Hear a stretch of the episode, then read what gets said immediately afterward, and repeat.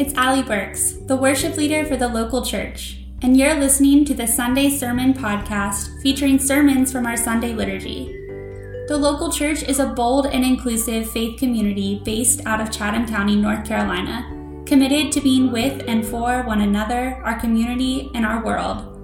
In this time of social distancing, we continue to gather virtually for the work of worship every Sunday morning at 9:30 a.m. over Facebook Live and YouTube.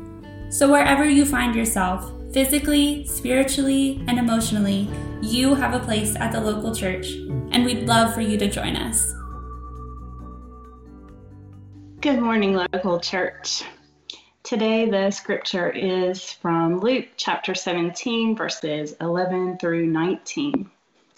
On the way to Jerusalem, Jesus traveled along the border between Samaria and Galilee. As he entered a village, ten men with skin diseases approached him. Keeping their distance from him, they raised their voice and said, Jesus, Master, show us mercy. When Jesus saw them, he said, Go, show yourselves to the priest. As they left, they were cleansed. One of them, when he saw that he had been healed, returned and praised God with a loud voice. He fell on his face at Jesus' feet and thanked him. He was a Samaritan. Jesus replied, Weren't ten cleansed? Where are the other nine? No one returned to praise God except this foreigner. Then Jesus said to him, Get up and go. Your faith has healed you.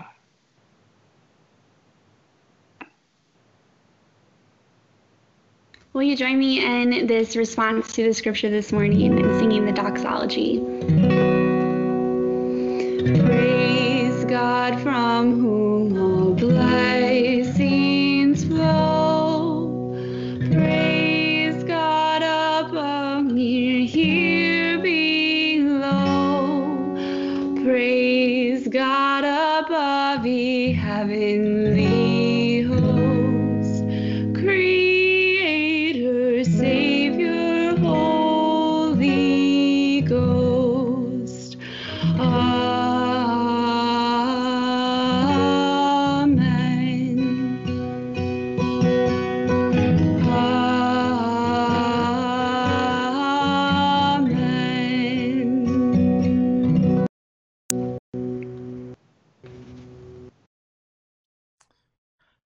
Well, good morning, everybody.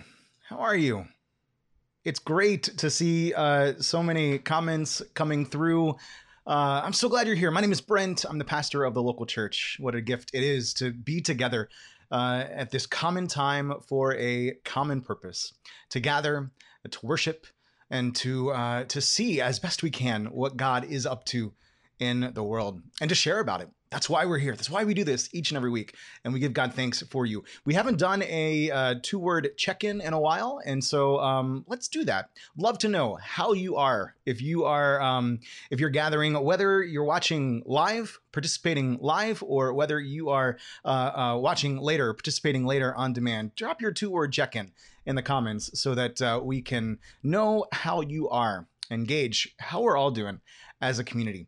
Uh, it is good to have you here. We hope and we pray uh, that that what we do together inspires you, gives your life a little bit of meaning and purpose, and helps you come to a fully un, fuller understanding of who God is, who we are, and who God is calling us to be. We say this every week. We mean this every week. Um, just beachy, Adam says. Yeah, you're at the beach right now. Good for you. Good for you.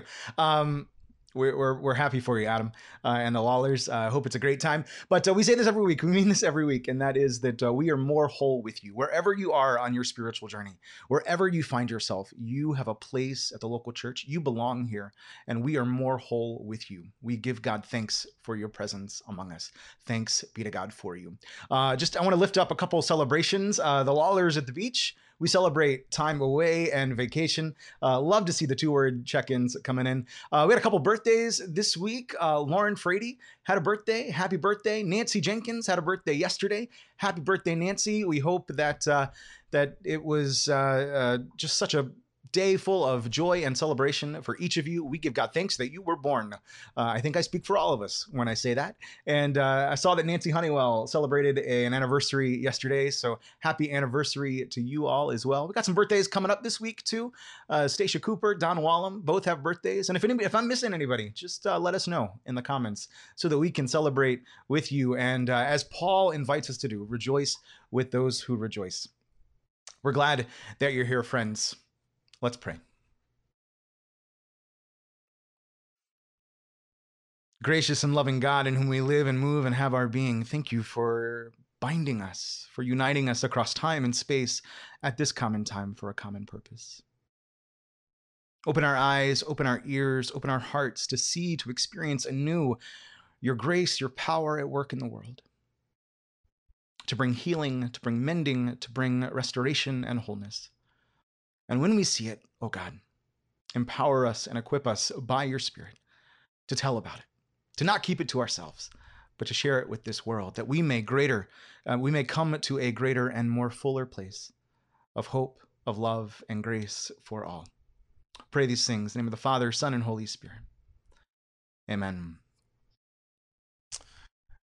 I failed to mention also, uh, I want to echo what Ali said, and that is uh, if there is anything along the way that um, that jumps out to you, that sticks with you, that resonates, hit the like, hit the share button. Invite others to experience what God is doing too. Um, it helps keep this movement alive. And uh, and and gosh, if you uh, if you were just scrolling through this morning, or if your parents uh, are making you watch, or you have a standing 9:30 appointment every week to join us, um, just want to say thanks. Thanks for being here. We don't take your presence for granted. It means a lot to me, to Ali, and to, to this community as well. So, last thing I'll say about that, and then uh, we'll begin. It is uh, it is the the fifth week of our summer Choose Your Own Adventure sermon series that we are calling "Are We There Yet?"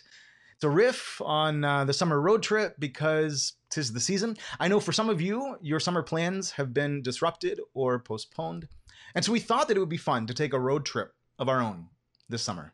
And uh, so here we are, all piled into the party bus, and uh, our trip together actually has a destination.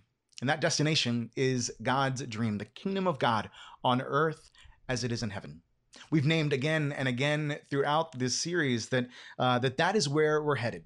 God's dream, all of us, that uh, we're headed toward God's dream for us and for all of creation. The kingdom of God fully here. And, and that's a reality in which every belly is full, every person finds belonging. There's no more violence, no more death, no more bigotry or racism or injustice. It's just all justice. It's all blessing. It's all peace. It's all whole. That's where we're headed. And so, in this big party bus that we find ourselves in, like the Muppets, uh, is how I envision it, um, we're, we're tasked each week with figuring out together how we get there. That's what we've been talking about. We know that we're headed toward God's dream, but we're asking, how do we get there? Reminds me of a quotation by poet Antonio Machado that Irene Wells sent me this week. Saint Irene is how I now call her, uh, is what I call her. Saint Irene, Irene Wells. Uh, she sent me this uh, this quote: um, "Wanderer, there is no path. The path is made by walking. Wanderer, there is no path. The path is made by walking."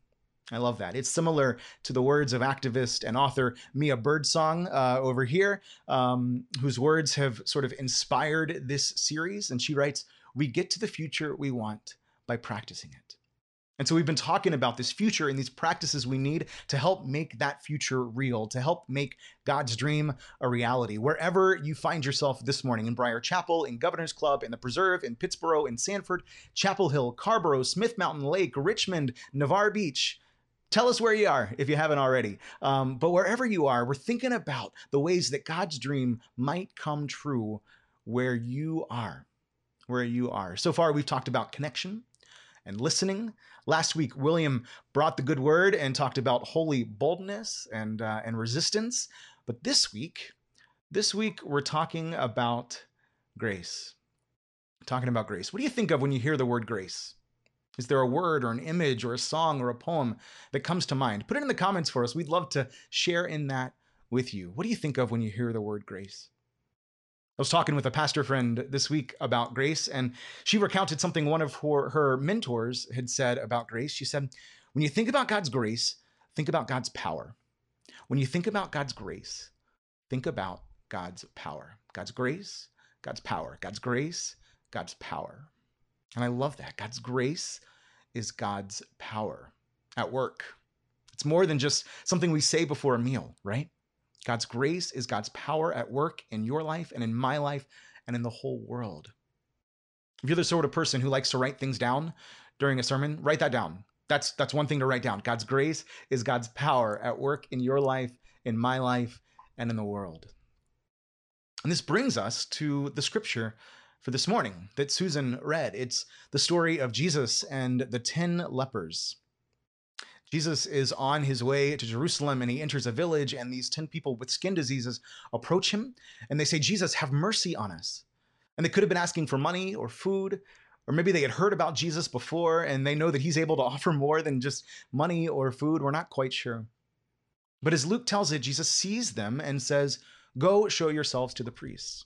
That's because when you lived with leprosy, you were considered unclean, and the priests were the ones who could declare that they had actually been cleansed, could be restored then to community. And so they do as Jesus says, and they turn and they go on their way. But then one of the ten sees that he has been healed, and he stops and he pivots. He turns around and heads back toward Jesus. The other nine keep on going, but one stops and turns around, having noticed that something is different. And he praises God in awe of what he has seen. He falls at Jesus' feet and thanks him, a declaration that this Jesus is, in fact, God in flesh. And when he does this, Jesus says in a tone that I always think is probably a bit uh, salty, a bit snarky Where are the other nine? Where are they? Weren't there 10 of you? You, a Samaritan, an outsider, you're the only one to return? Get up and go, Jesus says. Your faith has made you well. Jesus being salty. Again, gotta love it. Uh, and if you've if you've heard a sermon about this passage before, there's a good chance that uh, it was about gratitude or thanksgiving. The ways that this response acknowledges the one from whom all blessings flow, as we sang just a bit ago that Ali led us in the doxology. And, and that's true, it is about gratitude which is a faithful response to God's grace. God's grace, God's power, remember? And that grace is all over this passage. I want you to notice how the word see works here in this passage. The word see. The ten come to Jesus, and Luke says, when Jesus sees them, when Jesus saw them, he said to them, Go and show yourself to the priests. Jesus sees them. And as they're walking away, one of them saw that he was healed.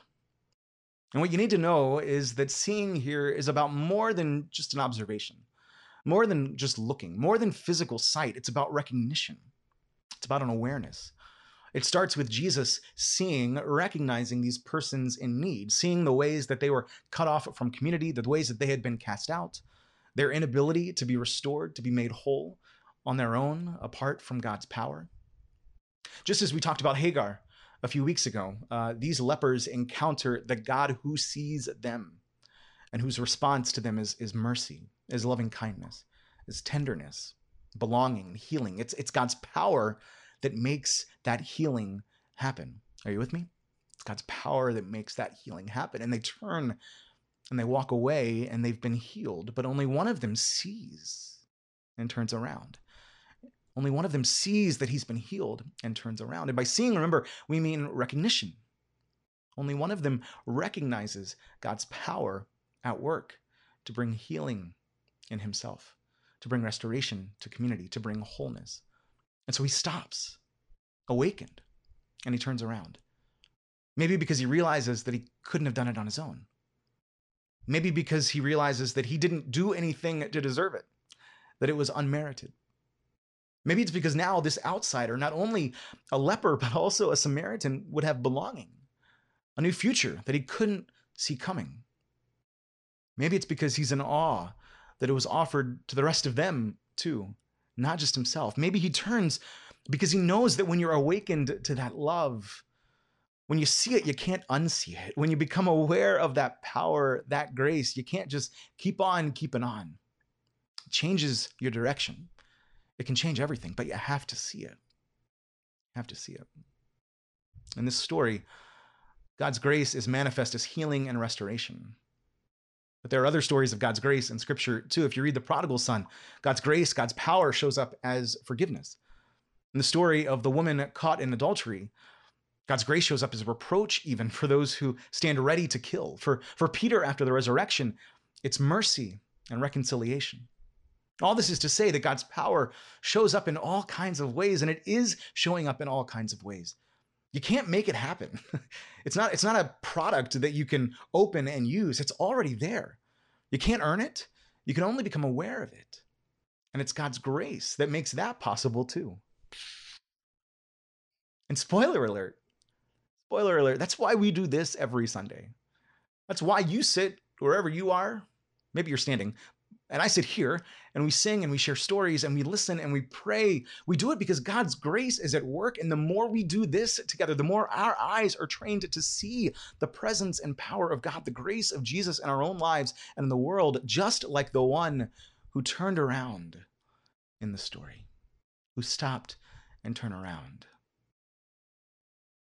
But can we be real for a second? I don't know how you're feeling right now, but I know how I'm feeling. My soul is weary. I'm tired. I'm desperately in need of grace, of an awakening. I, I, long to know that I'm loved, that I'm not alone, that there's still some hope left. Anybody else? Maybe you're watching the numbers of cases rise in North Carolina and across the country, wherever you are, and you're feeling a little more hopeless by the day, a little more like we'll, we'll never get this under control. Maybe you're anxious about what the fall looks like. If you're a teacher, God bless you. Your stomach might be in knots about your health or your family's health or the ones entrusted to your care. We are praying for you. If you're a parent, you're not only worried about your kids' health, you're concerned about the logistics of childcare. And if you're a student, you wonder when you'll get to see your friends again and, and hang out again and learn like you used to. Maybe you're like me and you're just missing your community. Maybe you're over online church. Anybody else? It was a year ago tomorrow, in fact, that, that we had our first in person preview service at House of Hops before our official launch. Ah, a year. Maybe you're craving connection. Maybe you feel alone. I was talking to somebody earlier this week who said to me, Brent, I just need a hug. Can I get an amen? Maybe you're sick and tired of everything being a partisan issue and you're you're angered by injustice and corruption that, that seems to find its way in every crack and crevice of the world, or maybe you're tired of waiting for black lives to matter. Maybe the weight of financial hardship or fractured relationships or worrying about your kid's future or your own seems too heavy to bear. Maybe maybe you're carrying around something from your past or your present, and when you think of it, all you see is shame. And if any of this is you, I hear you. I see you. I'm with you. You're not alone in that. But this is not how our story ends. You know this. We know this. This is why we do what we do. If the end is God's dream, this is not that, right? Theologian, Catholic priest, and author Richard Rohr, who I love, writes To end in grace to end in grace, you must somehow start with grace. And then it is grace all the way through. How you get there is where you arrive. To end in grace, you have to start with grace. And when you think about the story that we heard about the 10 lepers, remember how the story started. Started with grace, with Jesus seeing the 10 in need of healing. And Jesus sees you too. Jesus sees you too, right where you are, with your fears and your worries and your heaviness, with all the weight that you're carrying, Jesus sees you and loves you so much. Jesus is offering that grace to you right now, that power for healing, for restoration, for belonging and love, for mercy and forgiveness, encouragement, wholeness, whatever it is you need. And He wants you to know that nothing, nothing can separate you from His love. Nothing. I know for me, sometimes it, it's hard to receive that grace. It's hardest to realize it and accept it for myself. Anybody else? It's hard to acknowledge that God's power is at work in me and has been at work in me, that I am forgiven and restored and beloved and set free and sent. But when Jesus says, get up and go, your faith has made you well. Your faith has made you well. The faith that Jesus is talking about here is the man's acceptance of his own status as beloved and his commitment by grace, to live in a way expecting that God's grace and power is permeating w- within Him and in every person and in every place. Are you with me? And when I start there, when I start there, I'm better able to see the moments in my life in which I cannot deny God's presence and power. It came this week for me in the form of an email with an encouraging sentence uh, from somebody I haven't talked to in a while, thanking me for ministry past and present. It came in the form of a bowl of jambalaya shared six feet apart from a friend as we caught up. It came in my own words I screwed up. I didn't handle that well. And in another's response, thank you for saying that. I forgive you. Grace. It came in Sarah's Kids Minute a little while ago. It came my third time watching Hamilton. And the first and the second, too, let's be honest. When Angelica sings, there's a grace too powerful to name, and Eliza takes Alex's hand, and you can see on his face how it breaks him in all the best ways. You know that power. That's grace. So, where have you seen God's grace, God's power at work in your life this week? Where have you seen God bringing restoration and reconciliation and healing?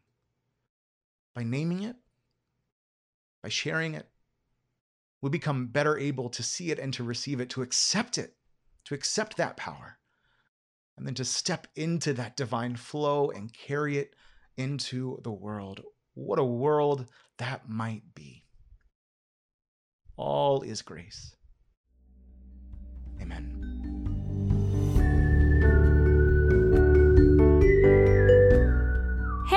Allie again. If you love what you hear, share this episode or send it to somebody who could use some good news this week.